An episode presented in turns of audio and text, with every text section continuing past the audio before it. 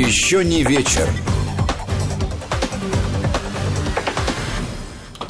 Добрый вам всем еще не вечер. В студии Гея Саралидзе, Владимир Аверин. И мы... Да, что? Здравствуйте, друзья. Да, вот здравствуйте. Для меня, правда, всегда проблема сейчас, как, как здороваться. Просто здравствуйте, не обозначая время суток. Ну, наверное, в нашей Слушай, стране. у нас большая страна, да. замечательная, и действительно, мы иногда доброе утро говорим, а где-то день, разгар дня, когда мы говорим добрый день, там где-то уже ночь да, и так далее. А поэтому... еще не вечер, везде еще да. не вечер. А с какой стороны... камчатском полночь. С какой стороны не посмотри. Вот, э, значит, Гей Саралидзе, Владимир Аверин, и, безусловно, вы и ваше мнение, ваше суждение, ваше послание сюда, в эту студию, в WhatsApp и Viber на номер 8 903 170 63 63 и э, на смс-портал короткий номер 5533 55 33 и э, слово «Вести» в начале сообщения, если вы используете смс для общения с нами. Сегодня масса оперативных новостей к вечеру образовалась. Э, с чего мы начнем? С зарубежья, с того, что творится у нас в стране, в Сочи? Э, давайте с Сочи, да. Сочи. Мне кажется, это очень важное, э, очень важное мероприятие, на мой взгляд. Это, напомню, что если кто-то не знает, саммит и экономический форум Россия-Африка проходит в Сочи. Два дня он будет проходить, 23-24 октября. Приглашены на саммит руководители всех 54 государств континента. Кстати, любопытная вещь, что сопредседателями этого саммита являются Россия и Египет. Напомню, что Э, Египет действительно один из глав... не один из главных, а главный партнер на, на африканском континенте. Да, 40% вот, э, э, оборота в торгового приходится как раз на Египет российского и, на мой взгляд, и президент об этом сказал, это неправильно. Вот. Э, большое событие. Все почему-то сконцентрировались э, на э, ну, там, заявлении президента России о том, что списано 20 миллиардов долларов долга. Ну, вот здесь вот я, я готов просто отстаивать как раз мнение по поводу того, что 20 миллиардов – это накопленный итог. Да. Потому что, если вы помните, в, 2018 году, в конце лета, как раз Россия объявила, что списывает долги ряду африканских государств именно вот на 20 миллиардов э, долларов. И э, сегодня в выступлении Путин напомнил э, собравшимся, что Россия уже к этому моменту списала более 20 миллиардов долларов. Это вот э, не то, что э, сегодня еще 20. Это всего. Э, с учетом как раз прошлогодней вот этой акции. И здесь тоже есть еще одна ремарка отчасти, почему Россия и не только может, но и в некоторой степени обязана это делать, потому что Российская Федерация с 1995 года является членом Парижского клуба стран-кредиторов, э, где, собственно, э, помимо возможности э, определять там, внутреннюю политику стран-кредиторов, требования выдвигать, есть еще и некоторая обязанность по как раз списанию долгов, облегчению долгового бремени развивающихся стран. Да, это, это постоянно делают и Соединенные Штаты Америки, и европейские страны, страны, Европейский Союз в целом и так далее. И вот этих вот истерические крики, которые там вот, нам самим не хватает и так далее, они, ну, это неправильно, потому что списано 20 миллиардов, сколько заработано на этом, или что, какие, благодаря вот этим кредитам, которые были выделены, какие преференции получили российские компании там, и государства и так далее, э, никто в этом разбираться не хочет. Вообще, с моей точки зрения, почему это очень важно? На мой взгляд, да, там, того, что я вижу, я в... не скажу, что я там ну, прямо вот каждый день просыпаюсь с мыслью о том, как там африканский континент, нет, но в потоке информации нахожусь, естественно, в силу своей занятости и профессии, и то, что я наблюдаю, я считаю, что а, Африка – это вот континент абсолютно запертый он, э, при том, что считалось, что 21 век станет как раз э, веком Африки, да, и об этом очень много говорили в конце прошлого века, в начале этого, э, и все прогнозировали и рост, и экономический рост, и так далее. И, на мой взгляд, это все равно должно случиться рано или поздно. Другое дело, что во многом искусственно африканские страны запираются. Им, э, по большому счету, не дают развиваться. Да? Это связано и с тем, что э, технологии не получают они. А, соответственно, да, там внутри страны, очень, внутри э, стран африканских создаются условия, при которых они, они не получают развития, даже там, да, там какого-то собственного, а, э, собственной инфраструктуры, э, да, там, каких-то стратегических планов развития и так далее. Как раз то, что происходило в 20 веке, когда и над чем работал Советский Союз. Ты знаешь, мы тут делали программу, которая э, посвящена была в наш 20 век, была посвящена, она будет вот в воскресенье идти, наш 20 век с Димой Куликовым и Арменом Гаспаряном мы как раз говорили о взаимоотношениях Советского Союза и африканского континента. И э, готовясь к программе, я посмотрел э, вот структуру помощи. Что делали? а делали там ирригационные системы, плотины, электрифицировали, строили дороги. А, в основном завозилось это машиностроительная, да, там, продукция машиностроения, то есть станки, автомобили, грузовые, трактора там, и так далее. Все Отдельным э, пунктом шли здравоохранение, э, медицина, э, образование, что очень важно, потому что нужно было научить, у нас учились тех, кто должен был учить, соответственно, там и так далее. То есть создавали условия для того, чтобы вот как раз эти стратегические планы развития собственной, да, там, собственной страны, возможность финансированность собственного развития и дальнейшего там развития построения какого-то, в том числе и национального государства, вот с окончанием советского проекта все это закрылось. Есть примеры в масса тому, да, что потом стало происходить с этими странами, и что понятно, что были там, да, там, национальные элиты понятно, что были родоплеменные очень да, там, э, серьезные связи, которые принимали очень такие причудливые, так скажу, формы и так далее. Все это понятно. Понятно, что иногда эта помощь, которая шла, и это она просто, да, как в, э, вода в песок. Но все-таки это был комплексный и какой-то, да, я бы сказал, благородный гуманитарный подход к тому, э, то, что мы сейчас видим в Африке, что делает, что Китай – что ну, Западная Европа, что Соединенные Штаты Америки. Это запереть, это использовать природные ресурсы, которые выкачиваются оттуда. А, да, если какие-то проблемы, это гуманитарная помощь в виде тех же продуктов там, и так далее, которые, понятно, убивают местную, прежде всего, да, там и сельское хозяйство, и развитие, и так далее. Ну, бананы, вот, вот бананы там, из Южной Америки, вот, и то, как мы знаем, контролируют это серьезные корпорации, которые, собственно, главные сливки со всего этого и снимают. И мне кажется, что все равно неизбежно этот огромный континент с огромным потенциалом, с невероятными запасами природных ресурсов, с возможностями и так далее, неминуемо начнет какой-то новый этап в своем да, там, развитии, в своей э, жизни. И пропустить это и не видеть этого, и не взаимодействовать с этим континентом, этими странами, на мой взгляд, неправильно и ошибочно. Да, и тем более, что э, Африка это, это, это континент очень разный. Очень Потому разный, что вот да, даже если вы смотрели сегодня просто картинку да, людей, которые приехали в Сочи, они очень по-разному выглядят, на самом деле. Они очень по-разному одеты. А, читается разная биография. И если, с одной стороны, действительно есть Египет, есть страны Магриба, которые, ну, в общем, понятно, давно и близко к Европе, и так или иначе вот, ну, знакомы европейцам, то то, что происходит там в Центральной Африке, это совсем иная история.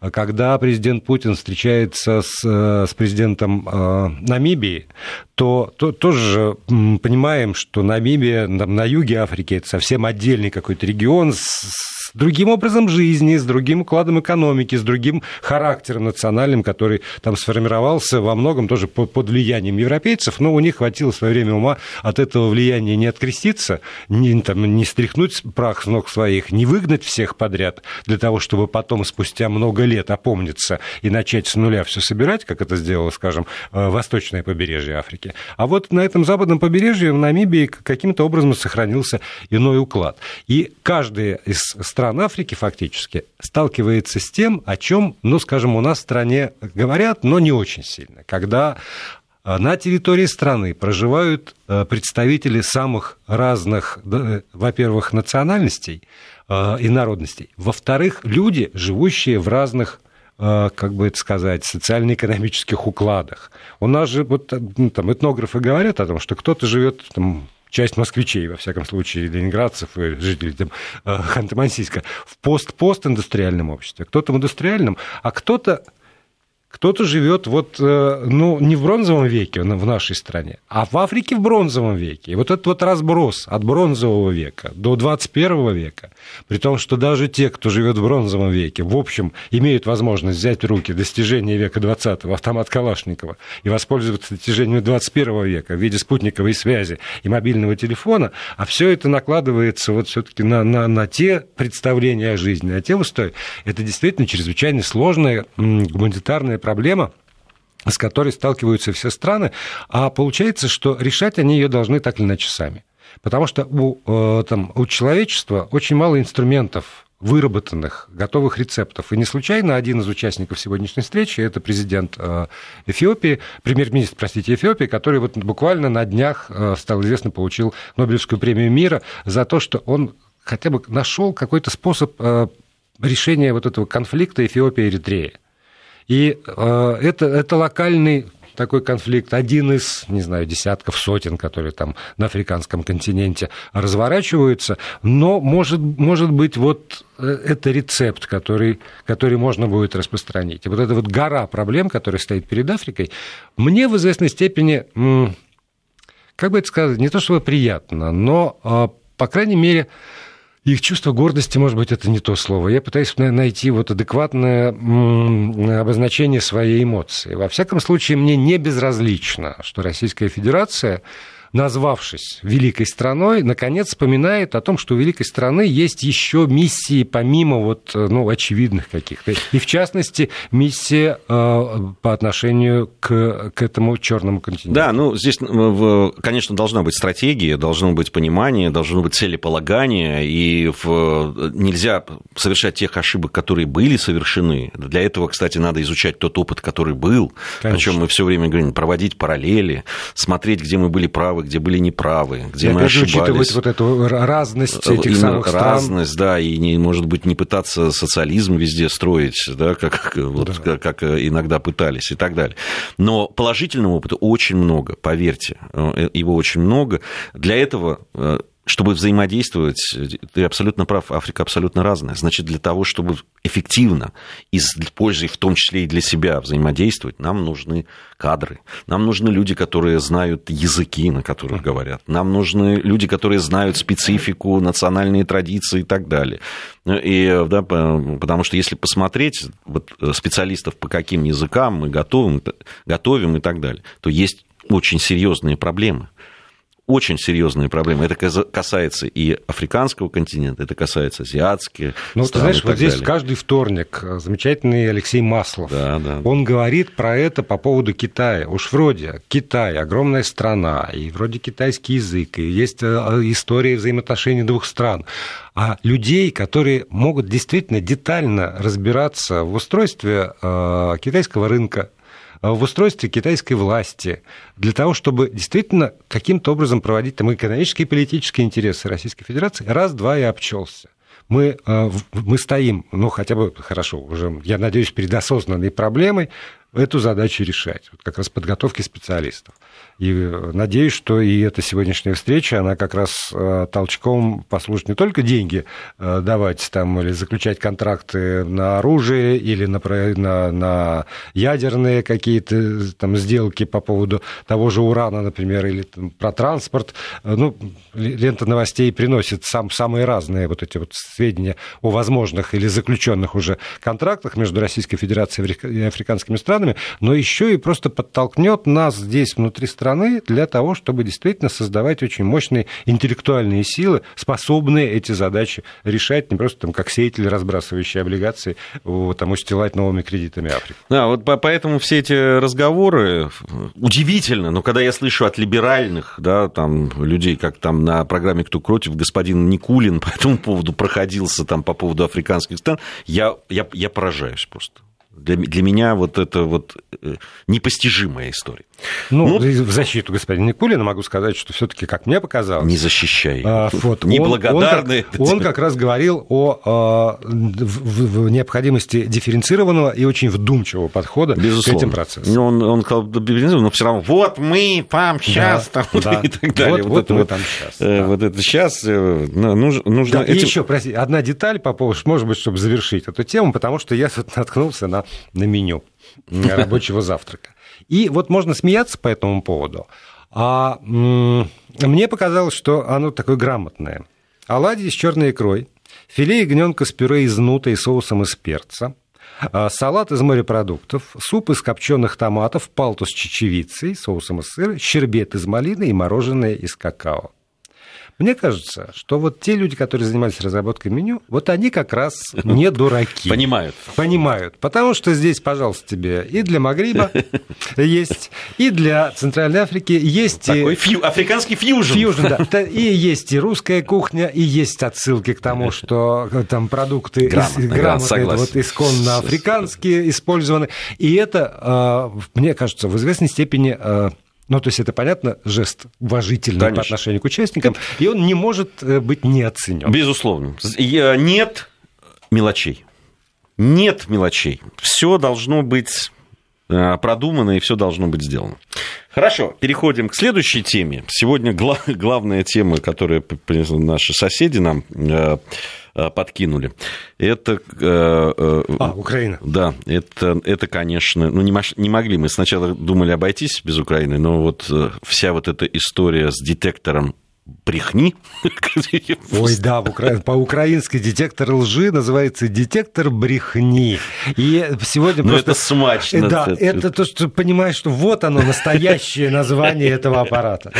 Да, с чего все началось? 11 депутатов фракции «Слуга народа», которые входят в комитет по финансам, налоговой и таможенной политике, подозревают в получении под 30 тысяч долларов за неподдержку в комитете законопроекта о ликвидации коррупционных схем при оценке объектов недвижимости. Вот с этого все началось, появилась эта информация, причем вот с такой конкретной суммой а, да, вот этих взяток, которые получили.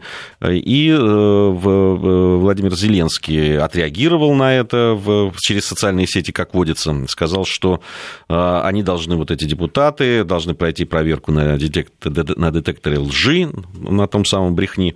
А, вот. И если этой проверкой будут установлены хотя бы наименьшая вероятность того, что кто-то из депутатов брал деньги за голосование в комитете, этим депутатам должны заняться антикоррупционные органы, сказал президент Украины. Но ну и сегодня... В том случае, если возникнут сомнения. Да. Так, так-то не надо. Так-то не надо. Не Мы сначала сами... Сначала детектор лжи здесь. Его предлагаю прямо рядом поставить с трибуной выступления. Приходите, прежде чем выступать, он садится, ему задают всякие вопросы наводящие, он отвечает, там загорается зеленая лампочка, можно идти. Если загорается красная лампочка, то вот, пожалуйста, здесь гильотина рядом, и туда, стало быть, проследуйте. Ты не засланная к нам? Нет, нет, ну что ты, я, я, ну, ну что, надо по-взрослому все, что дурака-то валять. Так, глядишь, они же все выступают, ну, вот так весь всю эту э, раду и пропустить через это. Но сегодня-то уже началось, уже да, пошли. Первый, первый пошел, да. Первый пошел в прямом эфире, это все показывают там и так далее. Хотя,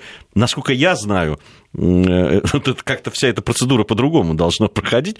Ну да ладно, им виднее, наверное. Не, но в, в прямом эфире это мы знаем, как должно проходить, потому что у нас на, на российском радио, на российском телевидении э, формат детектора лжи в прямом, лжи в прямом эфире, он отработанный. Все знают, э, как это делается, как из этого сделать шоу, по крайней мере. И украинцам в этом смысле не надо было изобретать велосипед. Если шоу делать, вот, а, по-моему, а, очень многое в политике всех стран, безусловно, и Украины в частности, делается в качестве такого спектакля для, а, для народа. Вот люди считают, что вот простой народ вот именно этого жаждет, именно этого хочет, именно ну вот в частности детектор лжи, должен всех убедить в том, что вот мы взялись и там что-то такое будет. И я позволил себе спросить нашу аудиторию, вот только что буквально завел вопрос, вы бы доверились результатам исследования на детекторе лжи и предложил три варианта ответа. Безусловно, да, безусловно, нет, и а, третий такой в той или иной степени. И мне, правда, чрезвычайно интересно посмотреть через несколько минут, вот как э, люди, я думаю, что, наверное, в известной степени мы, мы э, мало отличаемся от э, украинцев, американцев, немцев, китайцев вот э, по каким-то таким глубинным своим представлениям о том, что хорошо, что плохо, что действует, что не действует. Мне, правда, очень интересно проверить вот этот расчет на спектакль для публики. Он оправдывается или нет? Если да, Ради бога, молодцы. Тут, конечно, сегодня глава фракции «Слуга народа» Давид Арахами там наговорил, это можно было целую программу посвятить вот его перлам, которые он сегодня выдавал. Одно из них просто невозможно не, не процитировать. Он когда говорил про э, вот, информацию о взятках для членов комитета по финансам, а, и он сказал, что а, будет два полиграфа, сказал он. Один сегодня показательный, второй один для всех. Что это значит, я, я ну, затрудняюсь, хотя, в общем, Арахамию Саралидзе должен понимать, даже тайная когда он говорит по-украински. Гарри Поттер и тайная комната. Новости, потом вернемся и ждем результатов голосования. Еще не вечер. Продолжаем мы программу. Э, Владимир Аверин, Гия Саралидзе. Володь, прежде чем мы перейдем к следующей, на мой взгляд, очень интересной теме, все таки можно мне еще две буквально цитаты Давида Арахами? Конечно, ну и мы должны да. подвести результаты да. голосования. Вот, глава, напомню, что это глава фракции самой большой в Раде, «Слуга народа» Давид Арахами. Вот он по поводу вот этого детектора э, брехни, значит, высказывался. Вот я уже сказал про один сегодня показательный, второй один для всех. Есть еще одно замечательное. Э, Давид Архамин, когда комментировал, сказал, что я вообще не хотел, чтобы это было как сейчас. Вся страна видит, э, там, как мы проходим полиграф. Все-таки это такое дело интимное, сказал он. Ну, внутри фракции мы хотели сами его решить спокойно. Я, я напоминаю, что это один человек, который по 30 тысяч вроде как получили за голосование. Но если публично, давайте, давайте тогда уже публично. А для чего все это делается, с его точки зрения? Это для того, чтобы мы во фракции хотим вернуться в точку ноль, сказал он. Точка ноль – это когда нет никаких взаимных обвинений, мы все проверились, проветрились и сказали, все, мы здоровы, счастливы, и мы идем дальше. Ну, а если уж там что-то придет, ну, тогда, тогда уже вот. да. А, а я возвращаюсь к своей мысли. Для кого это шоу? Потому что если это действительно для себя, такой вот, э, как это, корпоратив. Форма корпоратива. Ради бога, резвите. Тимбилдинг это. Вот, тимбилдинг. Вот это вот собрались в Закарпатье, там провели учебу для депутатов. Продолжение. Прошли полиграф. Прошли полиграф. Это одна история. Если это действительно трансляция на всех, это вот заявление президента Зеленского, что вот, чтобы, чтобы избиратель знал, как мы, как мы. И вот, э, ну, не украинский, конечно, избиратель, и, может быть, не весь избиратель российский, но, во всяком случае, постоянная аудитория радиостанции Вести ФМ, э, как ответила на вопрос, спасибо всем, кто э, ответил, много голосов пришло, как бы вы, доверили, вы бы доверились результатам исследования на детекторе лжи, то есть насколько это эффективно для как раз вот широкой публики. Только 13% сказали «да, они вот доверятся этим самым результатам. 40% говорят категорическое нет, и 47% в той или иной степени. Из чего я делаю вывод, что очень может быть, организаторы этого шоу с полиграфом на Украине, они тоже просчитались. С одной стороны, мы с самого начала этой их предвыборной кампании говорили о том, что, наверное, они, как вот люди, которые там занимаются шоу-бизнесом, они прекрасно знают аудиторию, они точно знают ее запросы и умеют потрафить этим запросам. Но вот результаты этого голосования сегодняшнего и э, мои представления о том, что хорошо, что плохо, э, как это называется, они меня убеждают в том, что в, вот в этой точке они наверняка просчитались что тот эффект, а, популистский там эффект или какой угодно, электоральный эффект, на который рассчитана эта акция, они его не достигнут, потому что тоже уже а, публика умнее, чем а, об этом думают те, кто готовит для нее те или иные шоу. Да, мне кажется. Да и потом, ты знаешь, если бы это еще в самом начале было, вот когда вот э, настрой был такой, эйфория была, ну, вот да, этой победа да, да. и так далее, а ну-ка давайте мы сейчас всех проверим, там еще, наверное, это все как бы вливалось. Сейчас понятно, что люди ждут, конечно, каких-то других вещей. Конечно. Да. Люди ждут тарифов, э, люди ждут войны, войны или мира, наконец, определить, чего вы хотите. Люди ждут э, земли, тоже отдадите, не отдадите. Ну, там есть так огромная масса реальных проблем, про которые уже люди вспомнили. И про цитаты. Уже раз вот зашла речь про цитаты, у тебя один любимый, у меня есть давний мой любимец. Я э, с президентом Трампом живу с первых дней его избирательной кампании. Ни про какого президента я так подробно не разбирал все предвыборные шаги и продолжаю продолжаю это делать здесь, в этой студии. И сегодня, конечно, Трамп обратился с телеобращением к нации по поводу э, ситуации на сирийско-турецкой границе.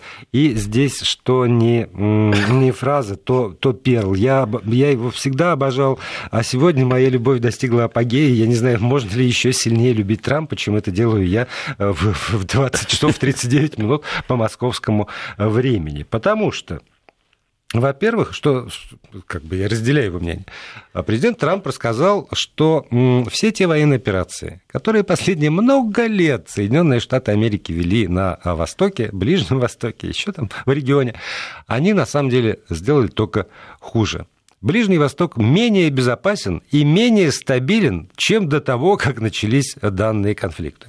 Вот это дословная цитата. При этом обвинил, конечно, предшественника, потому что это он все виноват. 8 триллионов долларов потратили на войны в Ближнем Востоке, никогда не желая победить в этих войнах. Ну а дальше пришел он и быстро договорился. Мы договорились, мы спасли жизни, мы сэкономили массу денег, и и в итоге, вот, э, собственно, финал этой истории, чтобы там не растекаться, пусть кто-то другой бьется за этот запятнанный кровью песок, сказал американский лидер. Но мне, мне, мне нравится, то есть он сказал, что кто, пускай кто-то бьется за это, он сказал, но мы спасли нефтяные да. месторождения там, и на севере света, и, пожалуй, мы там останемся.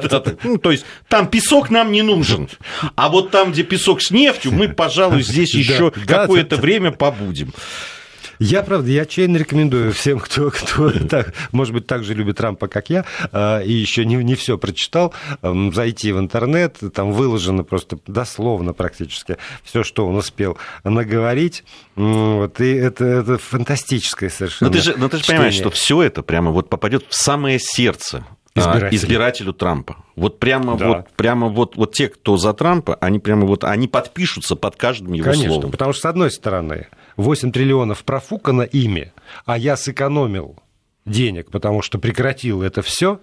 Дальше. Людей спасли. Сколько еще американцев должны погибнуть на Ближнем Востоке, восклицает Трамп. Я привержен проведению другого курса, который приведет к победе США, а самое главное, нам удалось избежать очередной затратной военной интервенции, которая могла бы привести к катастрофе. Слушай, ну он там же вообще сказал, что а зачем Обама хотел свергнуть Башара Асада? Да. Вот зачем он это хотел сделать, вопрошает президент Соединенных Штатов Америки. И не смог, к тому И не смог, да. Мало того, что зачем, так еще и не смог. То ли дело я, да. говорит. Вот там, там про химическое оружие все говорили, а я выпустил 58 томагавков по И нет химии, все? Все, все, все, все, вопросы, все вопросы решены. И тем более, что ужасно хорошо все договорился. Посмотрите, как э, после переговоров в Москве там у них все поменялось. Я договорился, говорит Трамп. Чудный, чудный человек, прекрасный, просто прекрасный, хорошо, что он есть на белом свете. Если бы не было, надо было бы выдумать. Э, переходим к следующей теме, которую я не то что анонсировал, но сказал, что она будет интересной. то есть подвесил, так сказать. А, в целом провел, на мой взгляд, очень любопытное исследование, опрос а, по поводу того, а кто такие хорошие и плохие отцы. Вот прямо вовлеченное отцовство, или что для детей важнее денег и так далее. Вот здесь такие вопросы ставятся. И э, несколько вопросов задалось. Что любопытно, я должен сразу сказать, что э, два основных вопроса, которые задавались, они от, так называемые открытые вопросы. То есть э, тем людям, которые вот, участвовали в этом опросе, им предлагали продолжить фразу плохой отец – это тот, кто. И дальше уже сами люди, э, то есть это не то, что им предлагали какие-то заранее заготовленные варианты ответов, а они сами да, сами э, дополняли эту фразу. Ну и, соответственно, второй вопрос. Хороший отец – это тот, кто. То да, есть, со знаком и, и можно плюса, было до, до трех ответов э, дать. Да, и можно было до трех ответов дать. И вот, э, вот как распределились, да, мы быстренько там, скажем. Значит, 37% продолжили фразу «плохой отец – это тот, кто», сказав, не занимается воспитанием, не следит за детьми, безразличен. Это вот да, в одну mm. вошло. Это. А, второй по популярности ответ продолжение 15% не зарабатывает, не содержит семью, не работает. А, в 14 почти столько же не заботится о семье и детях. На самом деле вот здесь не зарабатывает, не содержит семью, не заботится о семье. Наверное, где-то ну, можно объединить, хотя могут люди под разное подразумевать. Ну нет, за, забота это действительно немножко другой да, оттенок да, смысла, да. да. А, бросил детей, не растит их 10%, пьет 10, плохо, неправильно воспитывает 5, не любит детей 4, подает плохой пример 3, бьет детей 3. Что навело нас на СГИ на некоторые, на некоторые мысли по поводу того, вот, а, а действительно, а что такое плохой отец? А, а как э, ну, наша аудитория относится к этому понятию. И вот очередное голосование в приложении Вести ФМ э, установлено на смартфонах наших постоянных слушателей. Если у вас не установлено, то напрасно, потому что там есть и свежие новости, и видеотрансляции, все материалы по поводу э, нашей радиостанции и возможность проголосовать. Итак, какой отец семейства, с вашей точки зрения, хуже?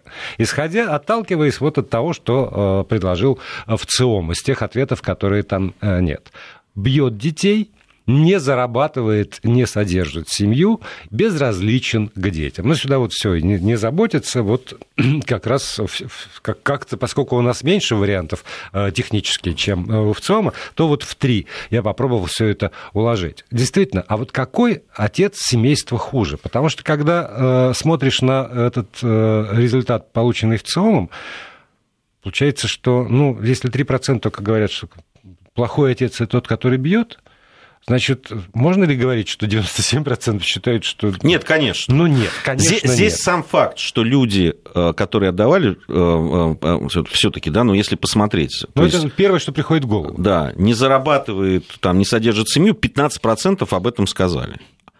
Да, то, что если это плохой. Ну, плохой это. А если бьет, это 3%. Это что говорит о том, что в принципе людям даже в голову не приходит, что отец может вот так вот себя вести по отношению к детям? Может быть, может быть. А может быть, действительно, это как раз э, тоже э, отражение нашей такой патриархальной традиции, когда отец имеет право. Потому что вот дальше, например, это же не единственный вопрос, который э, задает в ЦИОМ, и э, там по поводу строгости, что-то такое. Эм, а, вот э, хороший отец должен быть, уже хороший, неплохой хороший, хороший отец должен быть требовательным и строгим по отношению к своему ребенку. Э, из всех опрошенных однозначно, да, 31, мужчины 37, скорее, да, 46 и 44. То есть, например, среди мужчин 37 плюс 44, это сколько, 80, э, пом -пом 1. 81% опрошенных считают, что строгость – это непременное качество хорошего отца. И можно предположить, что часть из этих людей, хотя бы часть, считает, что э, строгость подразумевает возможность физического наказания. И когда э, там понятие бьет детей, но это не то, что он их избивает, он там садирует, но во всяком случае, что у него есть право там, снять э, штаны э, с ребенка, с себя ремень и таким образом вот, э, проявить свое отцовство, свое, э, воз, свои возможности воспитания. И поэтому вот это бьет детей укладывается вот как раз в, это, в эту норму. И тогда это не страшно, он неплохой отец. Если он, если он физически там, наказывает ребенка, то он неплохой отец, он скорее хороший. Да, но здесь вот э, на вопрос тоже я по поводу вот отношения к тому, насколько хороший отец и благосостояние семьи, ведь это тоже вот отражает нашу ментальность, да. А, мы, мы видели, что 14 э, э, не зарабатывает 15%, это значит плохой, не зарабатывает, не содержит, не работает, ну, это какие-то такие, да уж совсем не работает, ну, мужчина, который не работает, действительно, это как-то странно. Но вот есть, продолжите фразу «хороший отец – это тот, кто», другой вопрос был. И здесь 20% из опрошенных это фактически на втором месте стоит по популярности, что хороший отец это тот, кто обеспечивает благосостояние, хорошо зарабатывает и обеспечивает. 20%. То есть э, больше, больше только, э, там, чуть-чуть больше, там, на 1%, 21% занимается воспитанием детей, воспитал хорошего человека. Ну и э, абсолютный лидер – это заботится о семье и детях, любит, хорошо относится. Ну, понимаешь, вот все равно заботиться о семье и детях, когда говорили, ну, многие люди, я думаю, подразумевали в том числе, что он материально э, обеспечивает семью. И это для наших людей, вот, которые опрашивали, для них это э, то, что мужчина работает и обеспечивает свою семью, это очень важно. Важнее, чем все остальное. Ну, не, не да, все ну, опять остальное. же, понимаешь, но, вот это всякий, но всякий важно. раз, когда смотришь на такие цифры, вот особенно в процентном отношении, там раскладка по э, населенным пунктам, по полу, по возрасту, все время э, там напрашивается вопрос. А, а если он обеспечивает, значит, ему там вот все остальное тоже можно? Он пришел, положил там деньги, и он может позволить себе не заботиться о детях. Он может себе там, позволить подавать дурной пример. Он может позволить себе бить детей и жену. Он же обеспечивает, на самом деле. Ну, я думаю, что нет. Если бы людям дали такой выбор, то, а может он это делать, если он обеспечивает? Наверное, многие сказали бы нет, но все равно то, что э, само по себе вот это качество человека, мужчины, что он должен зарабатывать, он должен обеспечивать семью, что оно важно, это точно. Знаешь, какие цифры меня вот прямо насторожили?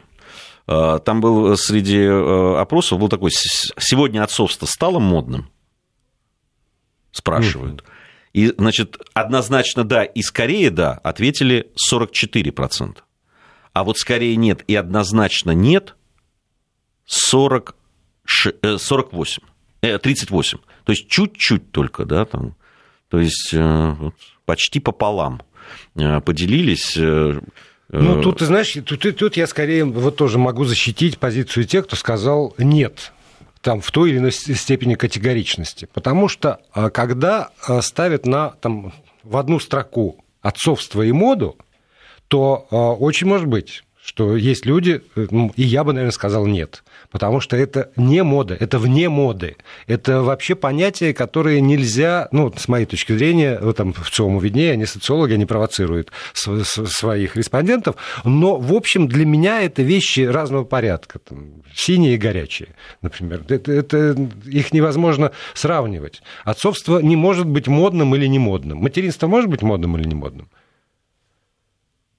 Ну, ну, а материнство без отцовства тоже как-то... Сейчас э, вот немножко слово Я... модное в отрицательной коннотации, да, вот это получается. Ну, такое, во всяком случае, да? в приходящее.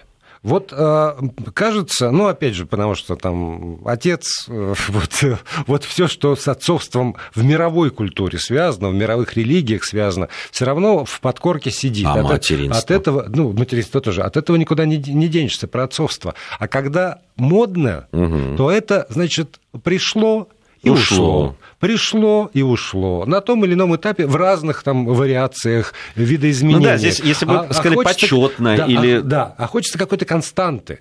Вот хочется, когда мы говорим про отцовство, хочется услышать константы, и я думаю, что каждому э, ребенку, прежде всего, хочется вот этой вот э, константы. Уж сколько про это там говорено, переписано, фильмов э, снято, песен спето, как раз про жажду ребенка, э, который не проходит, наверное, если в детстве это не удовлетворено, вот э, отец как вот камень, вот Петр камень, вот, вот на, на, на этом основании строится дальше вся твоя жизнь, вот вся эта церковь, здание твоей жизни. И если этого нет по каким-то причинам, то э, разные люди, наверное, по-разному переживают это, но все равно некий надлом, трещина какая-то в этом здании, она остается. И еще а, одни цифры меня поразили в самое сердце вообще. А, отец-одиночка, спрашивают ЦИОН, может не хуже самостоятельно воспитывать ребенка, чем мать-одиночка? Да. 70% сказали однозначно да или скорее да. А отец-одиночка может не хуже самостоятельно воспитывать ребенка, чем мать-одиночка. И только 26% сказали, что нет. Однозначно нет или скорее нет удивительные для меня цифры. Скажу тебе честно. Удивительные. Особенно учитывая практику да, судов да, российских. Именно, именно. Именно. Вот это, конечно, вот, э, очень любопытная цифра.